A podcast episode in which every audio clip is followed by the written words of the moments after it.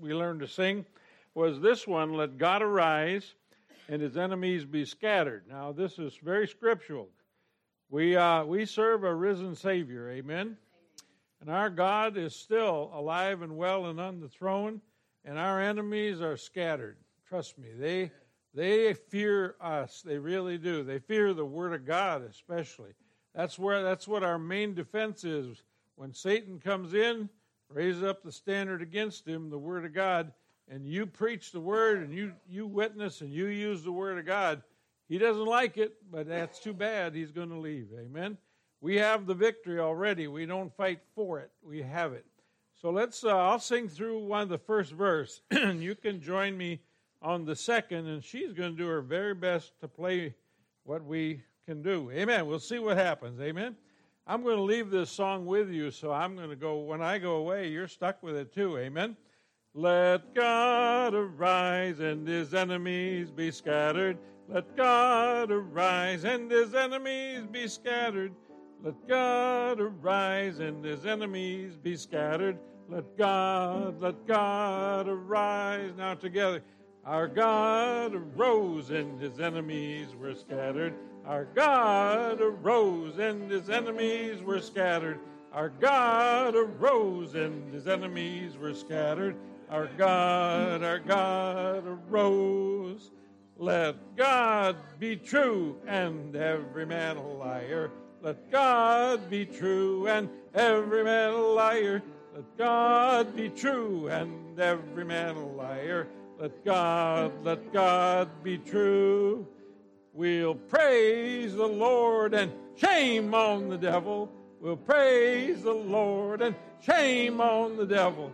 We'll praise the Lord and shame on the devil. We'll praise, we'll praise the Lord. Did very good. Amen. You guys uh, practice that this while. Maybe tomorrow night we'll sing it again. Amen. Okay, you have a Bible tonight. You ought to thank God. Somebody sacrificed to get you the Word of God.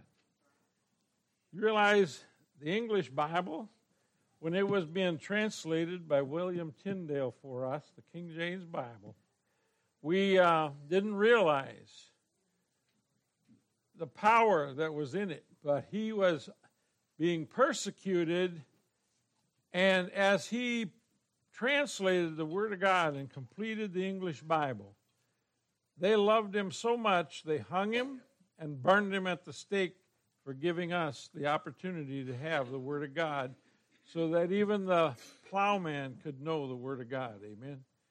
We have the Word of God because of men like Tyndale and others that gave themselves sacrificially to make sure the next generation had a pure copy of the Word of God. Our responsibility as believers is to pass on what God has given to us and to make sure that the next generation has a pure copy of the Word of God. And then of course, it's important that we preach the gospel to every creature, and uh, the only way they can hear the pure gospel is to have a copy of the Word of God. Men can't get saved without the Bible. Did you know that? Faith comes by hearing, and what? Hearing by the Word of God. Without faith, the Bible says it's impossible to please God. We need to have faith to believe that God is who He said He is. We need to have the faith in God to believe that His Word is sufficient to give us all that we need so that we can grow in grace and the knowledge of the truth. And, uh, and, and we need to be willing to share that gospel with everybody. I mean, don't be ashamed of the gospel of Christ. Romans tells us it's the power of God unto salvation to them that believe. And you know, you and I have, Jesus said we have all power given to us. Amen. You and I have more power than we ever use. We, we need to just tap in every day to the power supply. This is this is the power supply. This is better than than uh, oh any kind of power supply you can think of. This one here will change a man's life or a woman's life or anybody's life and give them a new life in Christ. Jesus came. He said that we might have life and have it more abundantly. I don't think God is interested in us living a, a, a sad, uneventful, poor life with no nothing to do, you know. He's given us a job to do. And we're to occupy it till He comes. By the way, how many believe He's coming back? You believe that?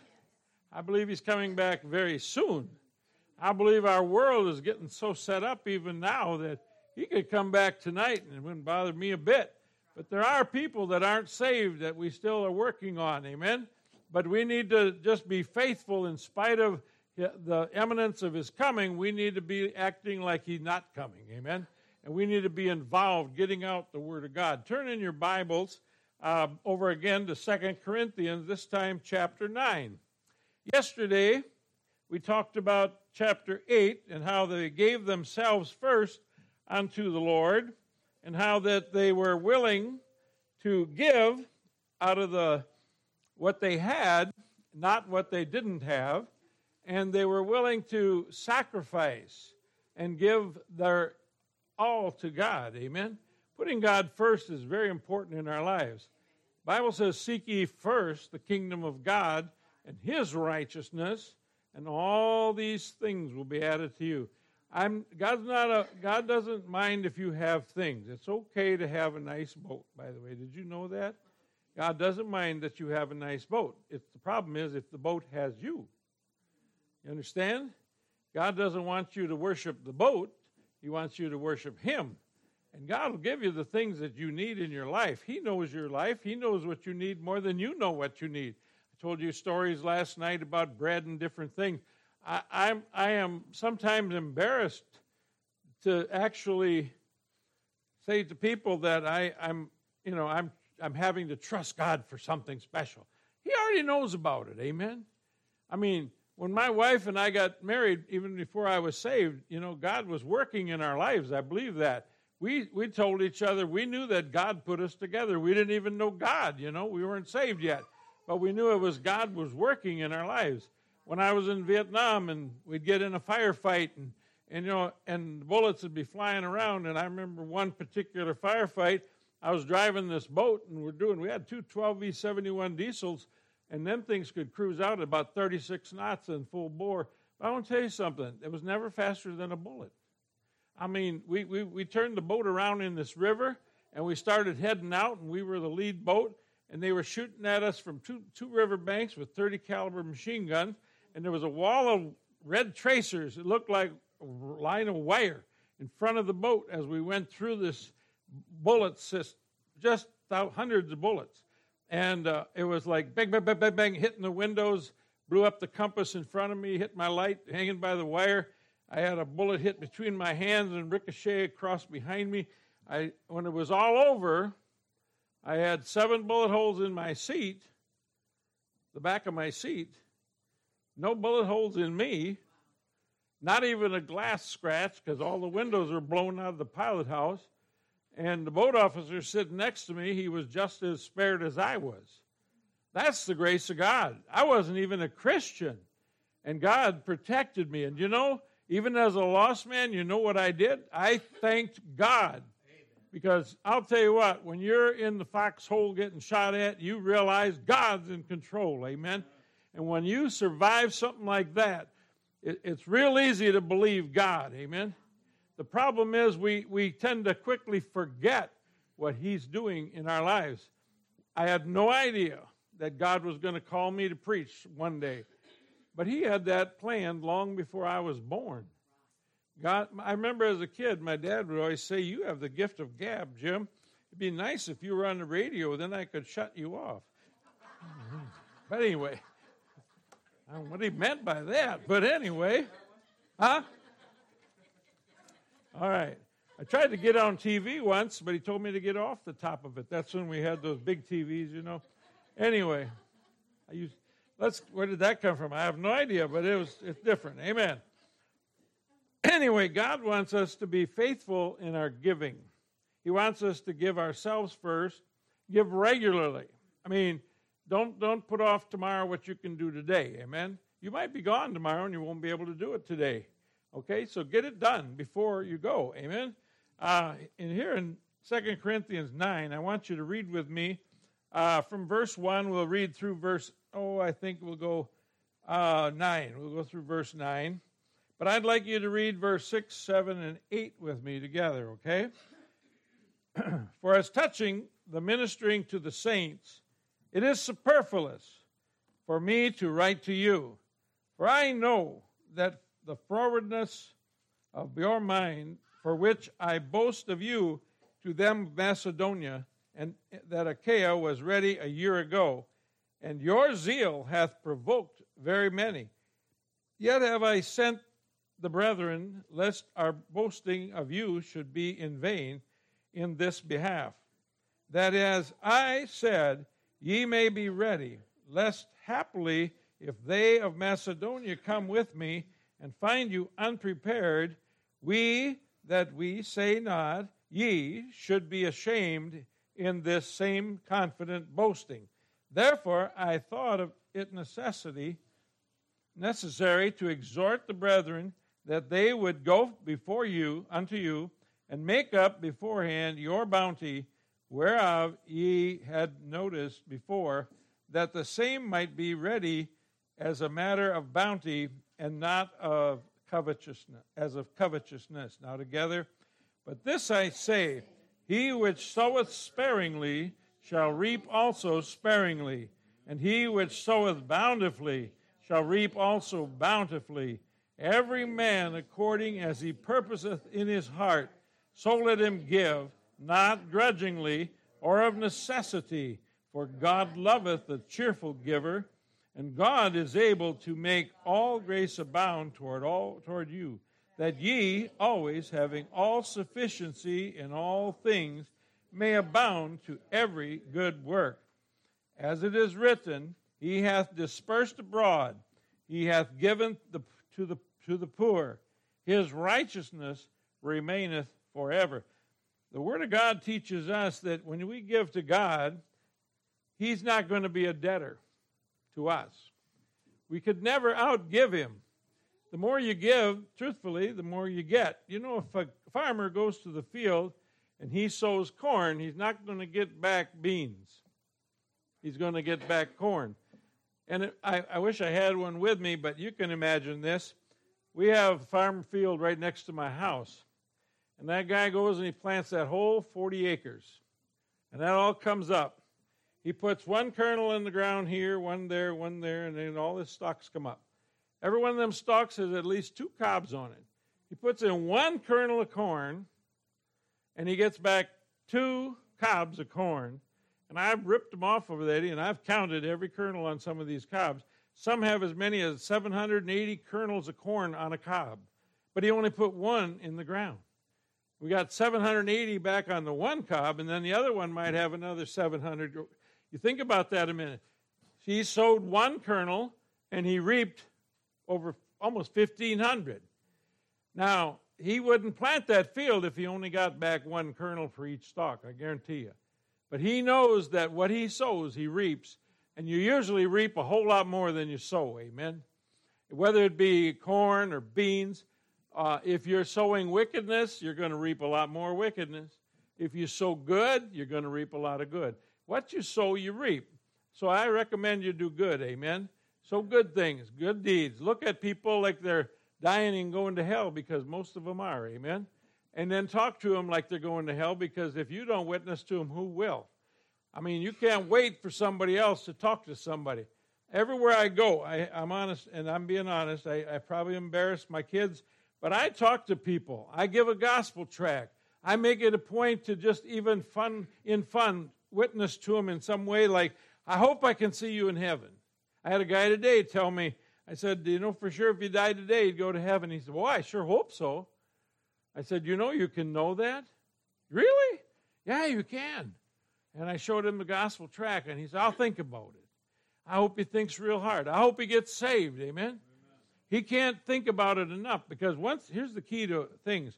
When you and I plant a seed, it's not our job to win them. Whose job is it to win them to the Lord? The Holy Spirit. We plant the seed, and then God sends somebody along to water that seed, and then God sends somebody else to water it, and before you know it, it's like in my case, everywhere I seem to move, I got turned everywhere but loose, and then one day boom, the light bulb came on, and this hard headed, hard hearted guy got saved. Amen. I realized I was lost and on my way to a Christless eternity in a place called hell, and I needed a Savior, but it took a while for my fruit to grow. Amen. You don't just plant a kernel of corn in the ground and pick it tomorrow. Some of it takes all summer. Some takes a little longer. Some is 90 day corn, 120 day corn. I've seen it. Uh, I know this. I, I, I don't plant tomatoes hoping not to get any tomatoes back. Amen. Neither do you, right? We, we, put th- we plant things hoping to get a harvest. And the harvest is important to us to continue on and to eat and whatever. You guys that go fishing, uh, you don't go out there just to have a good boat ride, although it's probably a good boat ride. You go out there to catch fish or shrimp or whatever you're out there for, or you wouldn't waste your time doing it. If you went out there and didn't catch anything, you'd say, eventually, you, if, you, if you did that every day and never caught a thing, pretty soon your wife would say, You know, you're wasting your time. You better find another occupation. But you go out there because you know that God will bless you. And you go faithfully because you, you're trying to do something to help your family, to feed your family. And God wants to bless your family. God wants to honor you. God wants to bless you. God wants to give you these things. And He's not, He's no respecter of persons. I believe He loves the lost like He loves the saved. You know why? Because He is not willing that any should perish, but that all should come to repentance. He loves the lost man as much as He loves the saved man. But you know, that lost man is not going to get saved if the saved man don't talk to him. Amen? Again, faith comes by hearing, hearing by the word of God. This passage in, in uh, 2 Corinthians chapter 9, he talks about they that sow sparingly reap sparingly. They which sow bountifully reap bountifully. A farmer don't just put one kernel in the ground. He covers the whole field. Amen. He's trying to get a bountiful harvest. And we ought to do the same thing. You know, when you give out one gospel tract, that's a great thing. But if you give out one to everybody you meet every day, that's a lot of gospel tracts. Amen. You think about the seed being sown. It's the Word of God. When you witness to somebody, you're planting seed. And if everybody does that, eventually people are going to say, wait a minute, wait a minute. I have a friend I was with in the Navy. We uh, were on the same ship. He was the ship's barber. His name was Ernesto Altamari. Now, that's as Italian as you can get. His uncle was a mafia boss in New Jersey, and his whole goal in life was when he got out of the Navy, he was going to start a, a salon or a barber shop, but his goal was to cut his uncle's hair because his uncle paid the barber $1,000 a week to cut his hair. This is way back in the 60s, okay? 70s, early 70s. And Ernie was looking forward to doing something like that. And that was his goal in life to get a barber shop to cut his uncle's hair and make a $1,000 from him a week. But there was a side to that that he didn't like. If he did a bad job, he'd never live to cut it again. Amen? You know, the mafia has a way of getting rid of people. And, and, and Ernie knew that. Well, anyway, I got saved just before I got out of the, out of the Navy. I never had a chance to witness to Ernesto Maltamari. The ship went on a med cruise, and they had me scheduled to go on the med cruise, but God answered my prayers because God's a God of power. And uh, I went to get a, a, early out, and I put in a request, and my division officer turned me down. And I prayed about it, and I went to see the XO, and he turned me down. And I went to see the captain, and he turned me down. And that, they were saying I was a critical rate. I was a senior petty officer in our division, I was filling a billet of E5. I was only an E4, but they told me I needed to ship over for six more months to, to be able to go on the med cruise. And I said, I'm not shipping for six minutes.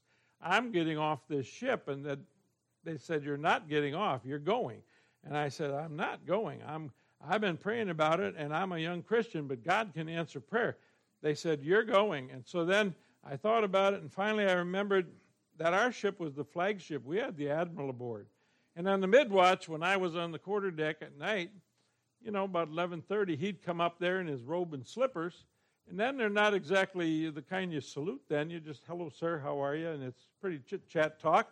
Anyway, he says to me, "Hey, Jim, I know you're married, and can you can you fry up some hamburgers? I don't want to wake up my steward. I, I just soon, uh, can you make a couple of hamburgers, one for you, one for me, and make me some coffee? Yes, sir, I can do that. And I'd go in the wardroom and I'd cook up a hamburger for him. And I, we, we sit and chit chat about my family, my children. And I went to decided to go see the admiral about getting off that ship. So I knocked on his door and he said, uh, "Hey Jim, are you? What's the matter?" I said, "Sir, I've been trying to get a early out, and uh, they refused it. My division officer turned me down. XO, the captain, he said, uh, what, what, are you plan- What are your plans?" I said, "I took my wife back to Green Bay, and my kids, and I'm I'll be I'll be discharged." Halfway across the med, if I go, I'm not planning to extend, and you're going to have to fly me back, uh, you know, somehow back to the States because I am not going to extend anymore. He said, You're really serious about this? I said, Yes, sir. I've been praying about this, and I really believe that I'm supposed to be with my family. The first, our first three years of marriage, we were together six months. If you add up our leave time, just long enough to get my wife pregnant or something, you know, and then gone, and we hardly ever saw each other. And I, he said, Jim, you seem like you're really serious about this. I said, I am, sir. He said, Let me see that piece of paper. And he looked at it and he said, Okay, and he signed it. Do you know what happened? I went to my division officer and showed it to him, and he got mad. I went over his head. But I went through the chain of command because that's what you're supposed to do.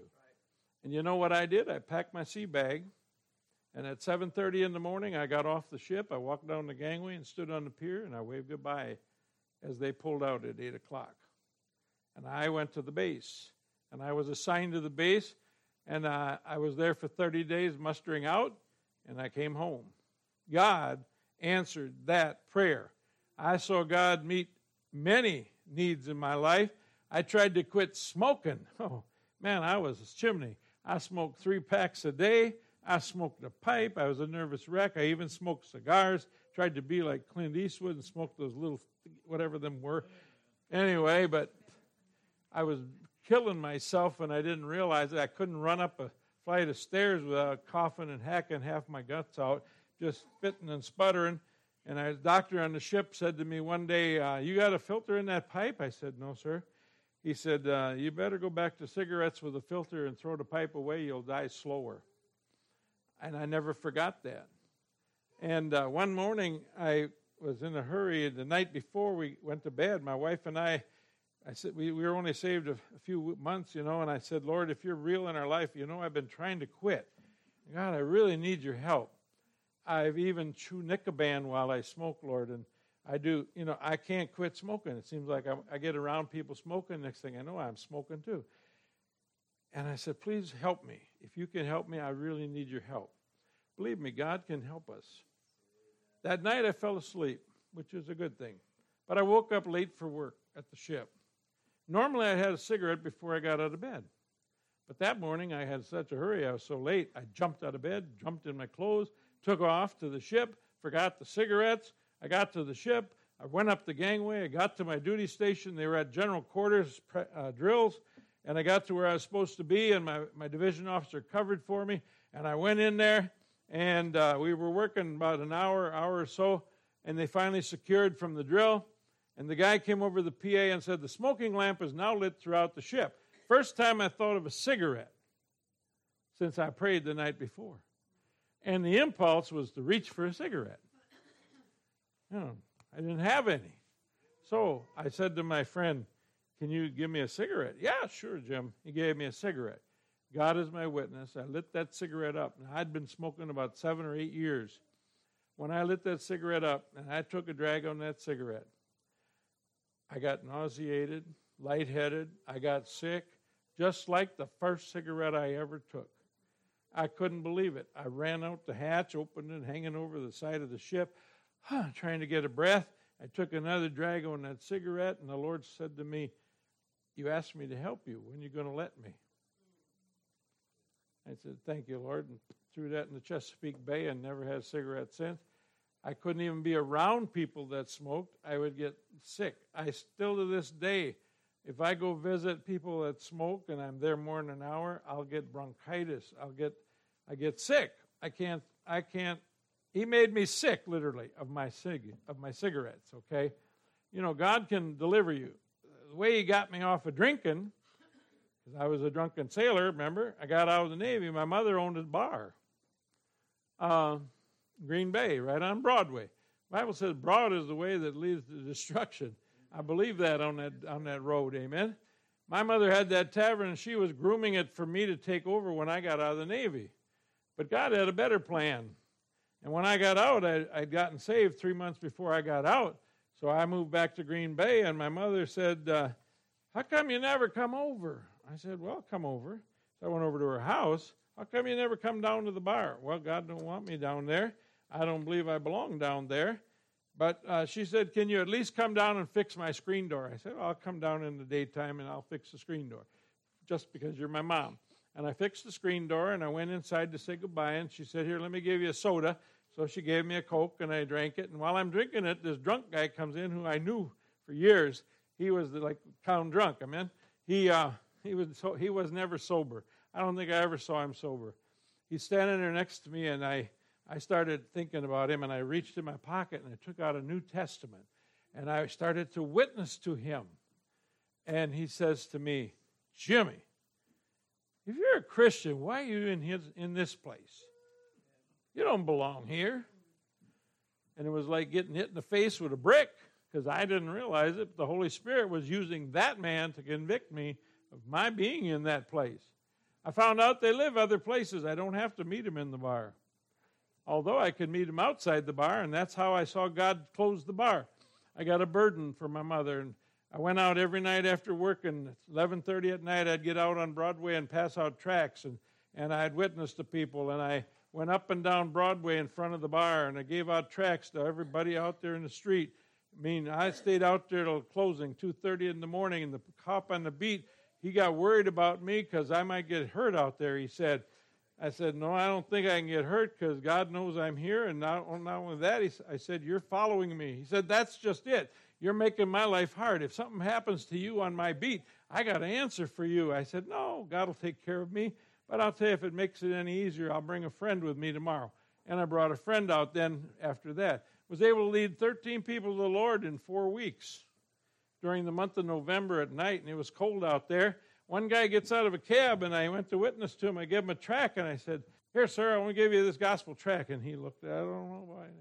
I don't need that. And he threw it in my face. Oh, I said, Wait a minute, you need this one. Pulled out another one, says, What to do to go to hell? It's totally blank.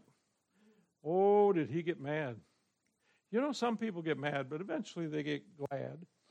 I got mad at the guy, and I'm glad, but he took that track and he went into the bar and he goes up there and he he orders a beer from my mother. He slams his fist down on the bar and says, "There's some idiot out there giving these away, and I'm going to beat the snot out of him as soon as I'm done drinking this beer." And my mother said to him, that's my son. You better leave him alone. And the guy lost it, man. He went right out the back door, down the alley. I never saw him again. Do you know God can protect you? The next day, my mother called me and she said, You can stop doing this. I said, Why? Well, the city contacted us and they condemned our building. I said, Really? Yeah. Well, I said, Mom, God condemned that stuff long ago. And they had to shut the bar down and the city closed the building. Amen. Ain't that amazing? We serve a God that's all powerful. He's still able to do exceeding abundantly above all that we ask or think. And now he's no respecter of persons. You're not looking at any special guy. I'm telling you, I'm just a dumb old country boy that ain't so very smart. When I talk, I get mixed up. My gears are slow to start. Some one day, I went down to the jailhouse once to witness to the Lord. I told them how the Lord saved me. They sure looked mighty bored. They nudged each other and they smiled. They said, Woo, he's dumb. But they stayed in, and I walked out when leaving time had come. I'm just a dumb old country boy. I hope I'll always be just dumb enough to trust the Lord for all eternity. When it comes to traveling on, no brain, not too smart. I'm just a dumb old country boy with Jesus in my heart. He can change your life, He can give you a new life.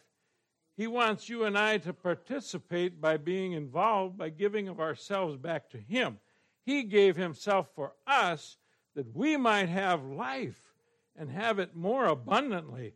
He wants us to com- commit ourselves to Him and say, Lord, take my life and let it be consecrated, Lord, to Thee. Use me mightily for Thee, Lord. Give me a vision of what you want me to do. Bible says where there's no vision, people perish. Missionaries come here and they talk about their vision to go into different countries and take the gospel to people in all nations. And you know the gospel, it says there in that verse, Mark 13 10, and the gospel must first be published among all nations. Do you know what I believe that is? It's a prophecy. Until the gospel is published among all nations, Jesus will not come back. And you and I are the only ones that hold back that happening. We keep the Lord from fulfilling his coming back by not witnessing, by not doing what he's told us to do. He wants us to be faithful.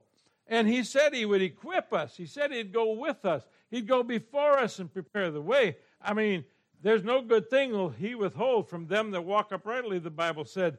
In this passage, it says, They would sow sparingly, reap sparingly. They would sow bountifully, reap bountifully. I don't care what you sow, but if you sow the gospel bountifully, you are going to reap bountifully. I mean, you've got friends and neighbors that they're not saved. They're going to die and go to a Christless eternity in a place called hell. They're going to burn forever in outer darkness, and they're going to be mad at you for eternity because you didn't witness to them. I don't want their blood on my hands. I don't want the blood of people on my hands. I want to be able to say, God, I did my best. And I want to hear from him, Well done, thou good and faithful servant. He's looking for faithful people that'll give of themselves so that others can know Christ as their Savior. It's a simple combination. He's not, it's nothing too complex. You don't have to have a doctor's degree. You have to find a drunk and a stump.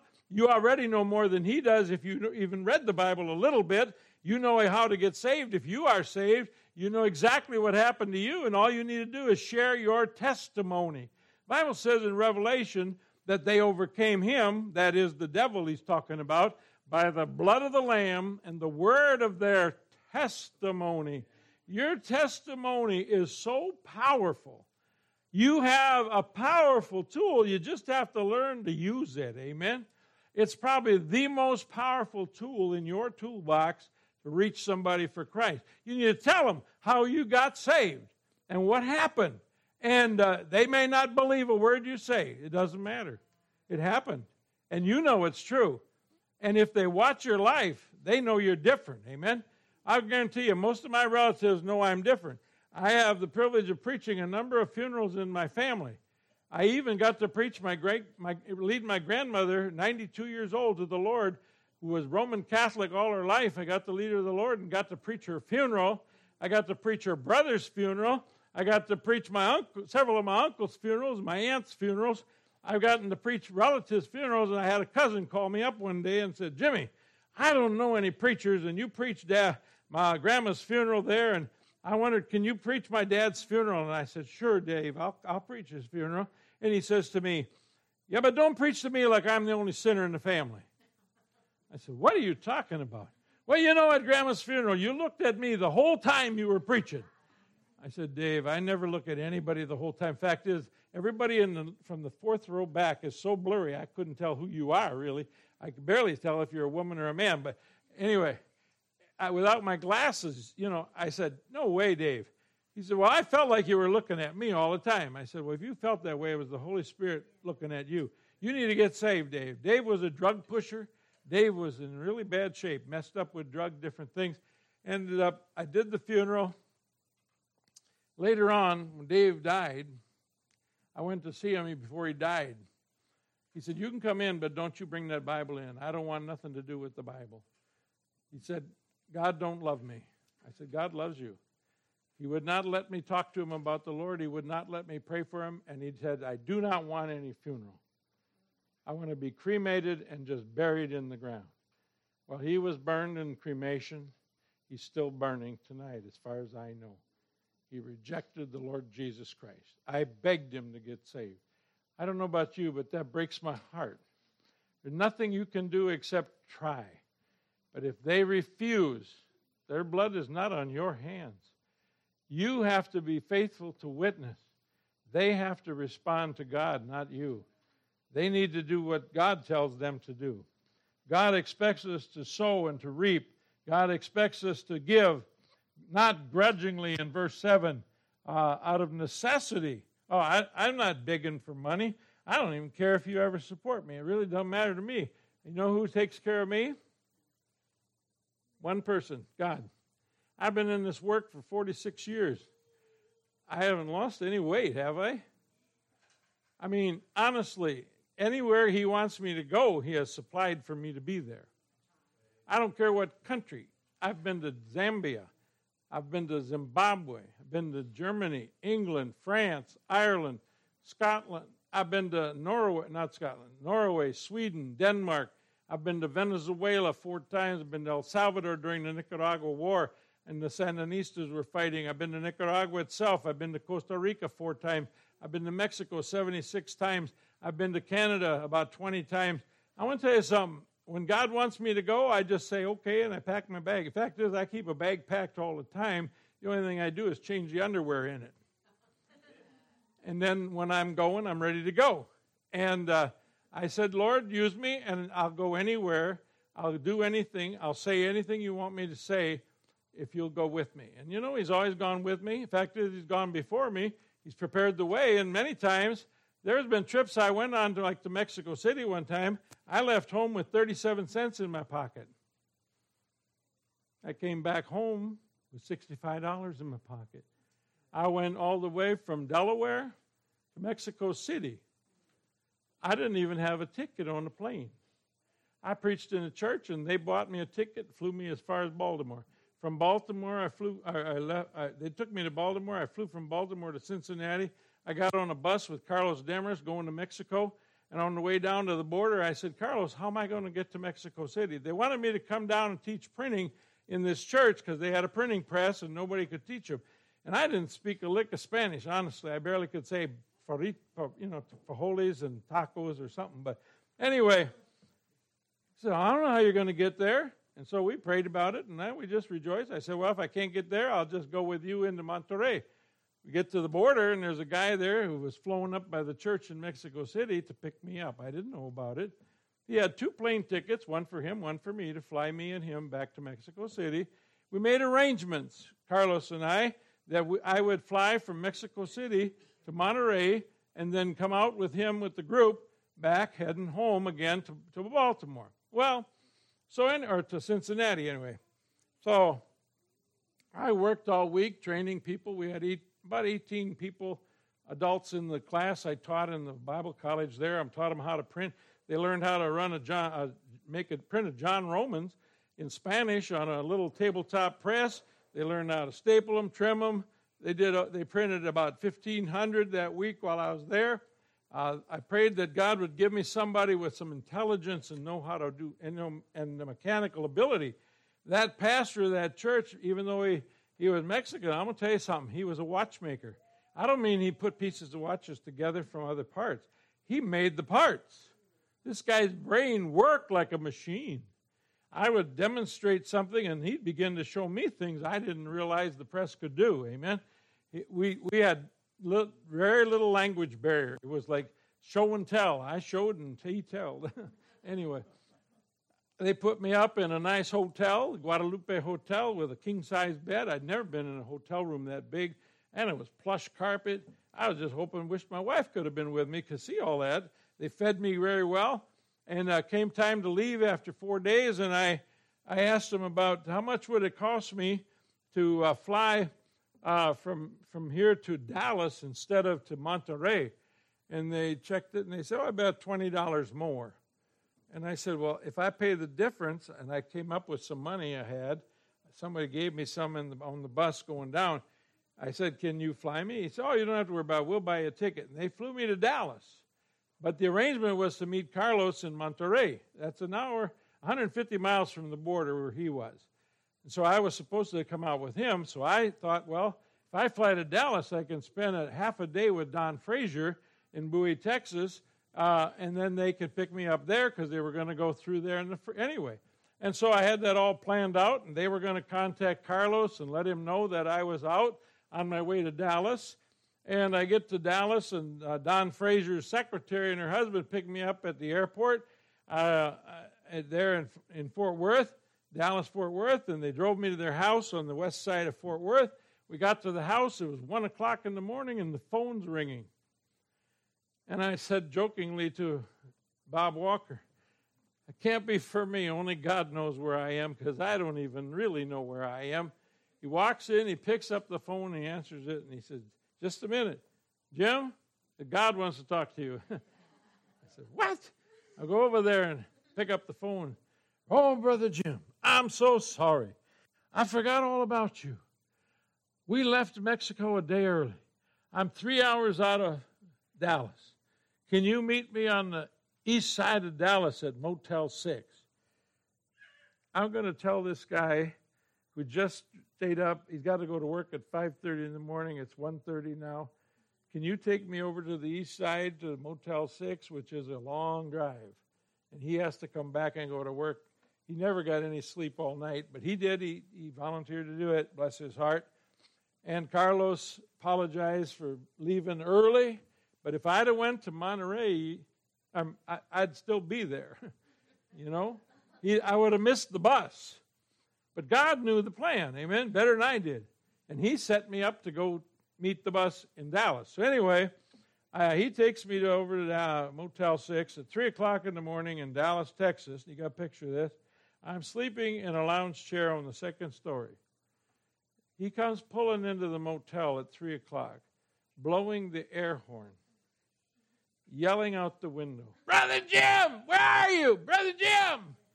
And I woke up on a sound sleep and I dropped, grabbed my luggage and as fast as I could, I was young back then, I was 30. I ran down them steps and got on the bus. I said, Get out of here before we get shot. Do you realize where you are? I mean, he's blowing the air horn on a bus. Three o'clock in the morning in a motel. Now, there you go. That'll wake them up, won't it? Anyway, I'll, I get on the bus, and this whole bunch of people that were on Mexico, on Mexico rejoicing. They saw 200 people saved in meetings. They were all excited. There was a church out of Michigan that went with them.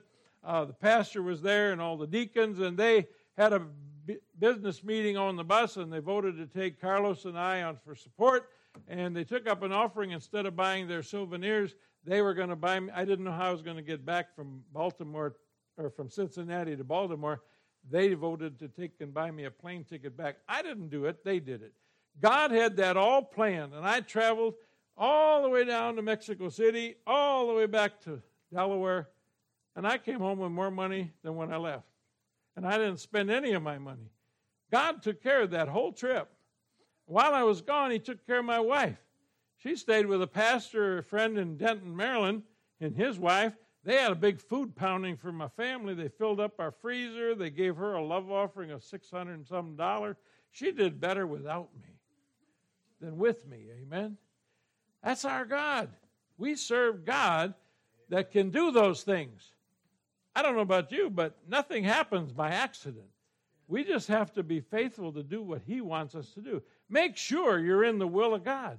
That's the important thing. Find out, what do you want me to do, Lord? And then do it. Amen. Do it, do it, do it. I mean, don't back away, just do it. You need to give as God wants you to give, give bountifully, give of the best that you have. I mean, you know, even the heathen give of their very best.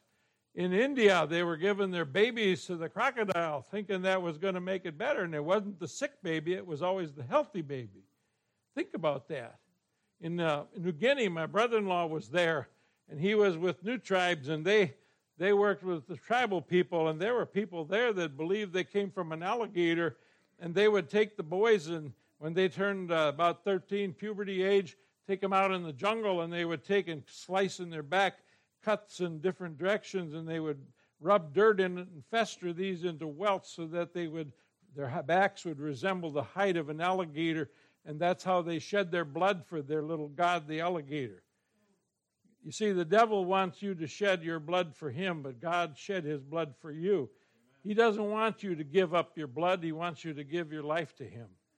There's a difference. God doesn't want you to die, he wants you to live. God wants to use you for his glory. God has a plan for your life. The devil has a plan to destroy everybody.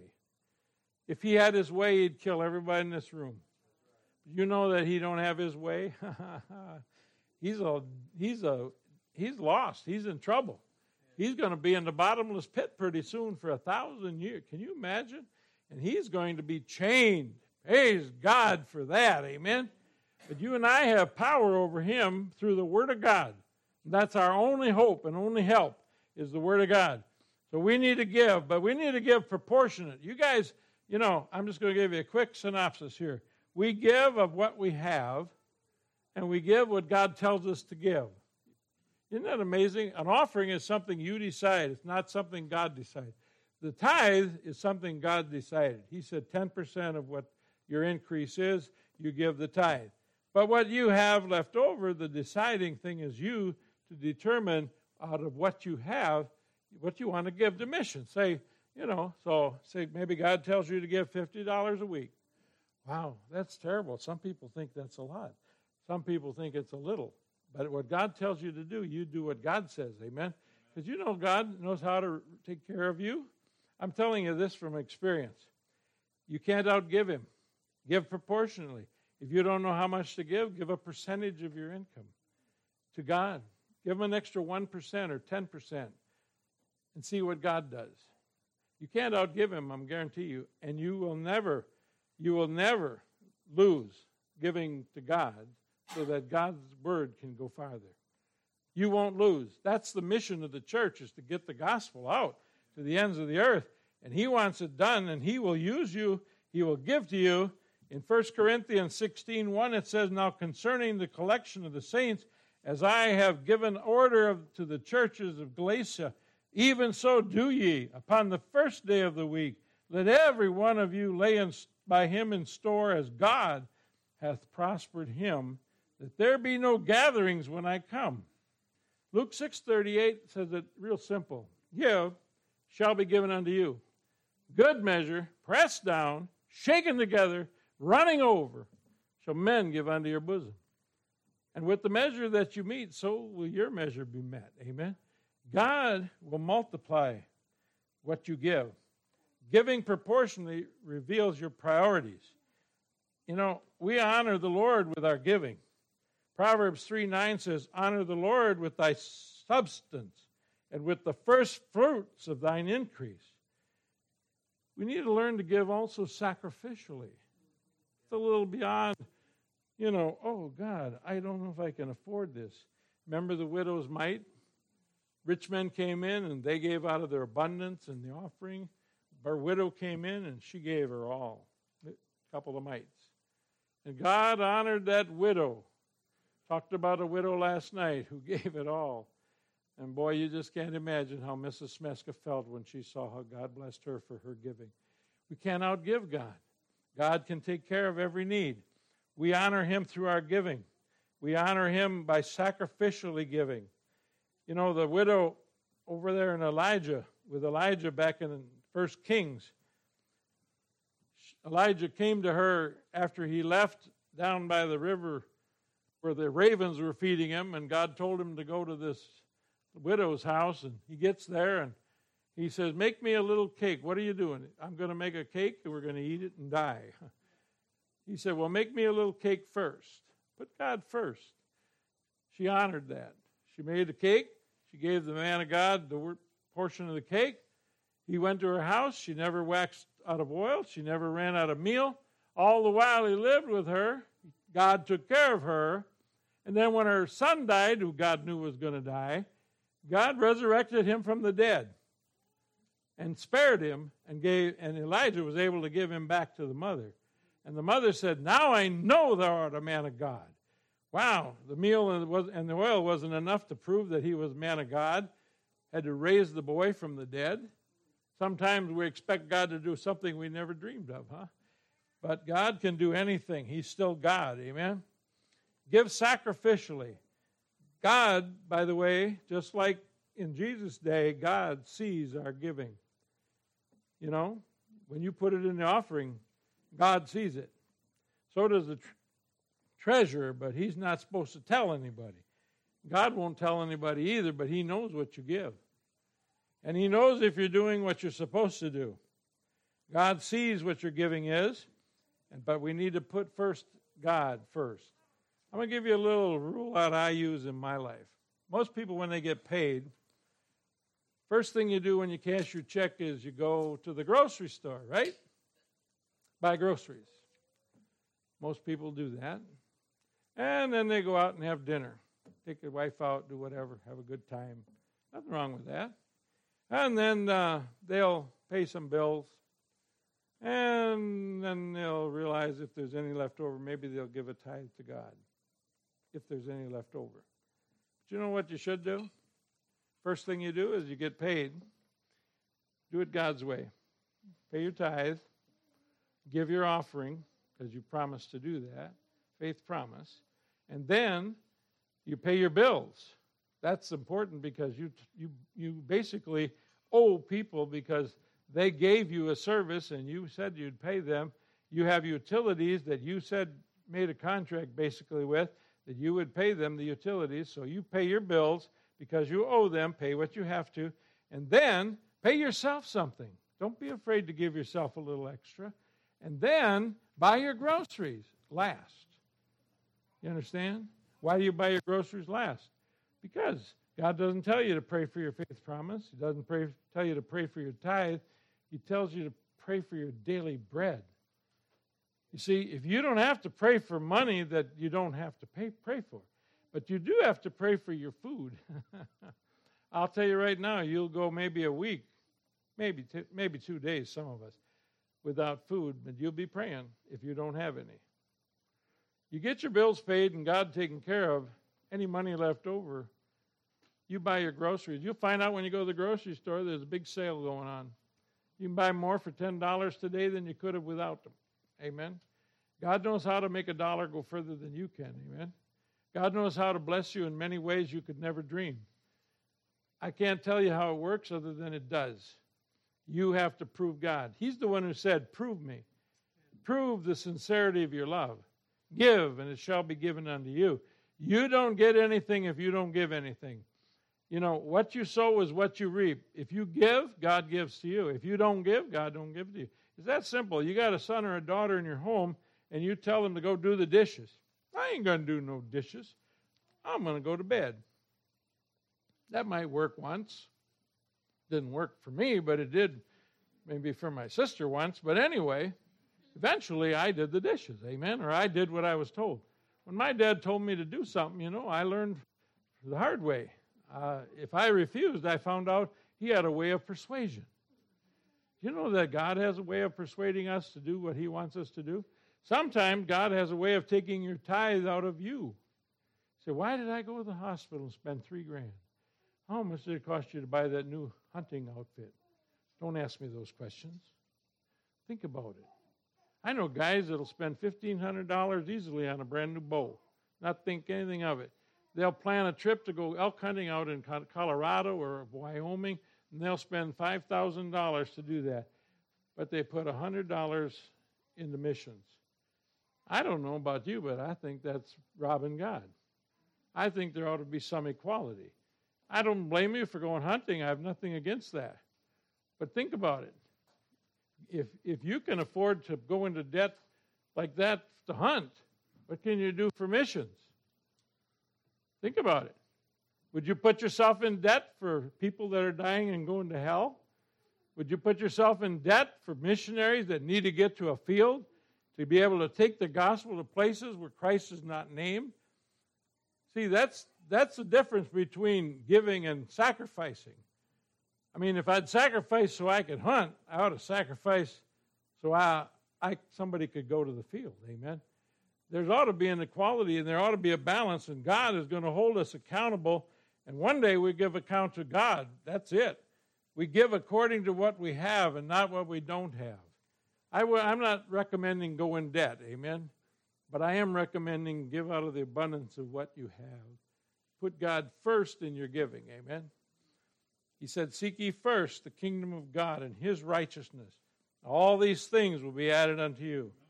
For every $10 given to missions, there's somebody gets saved. I can pretty much guarantee that.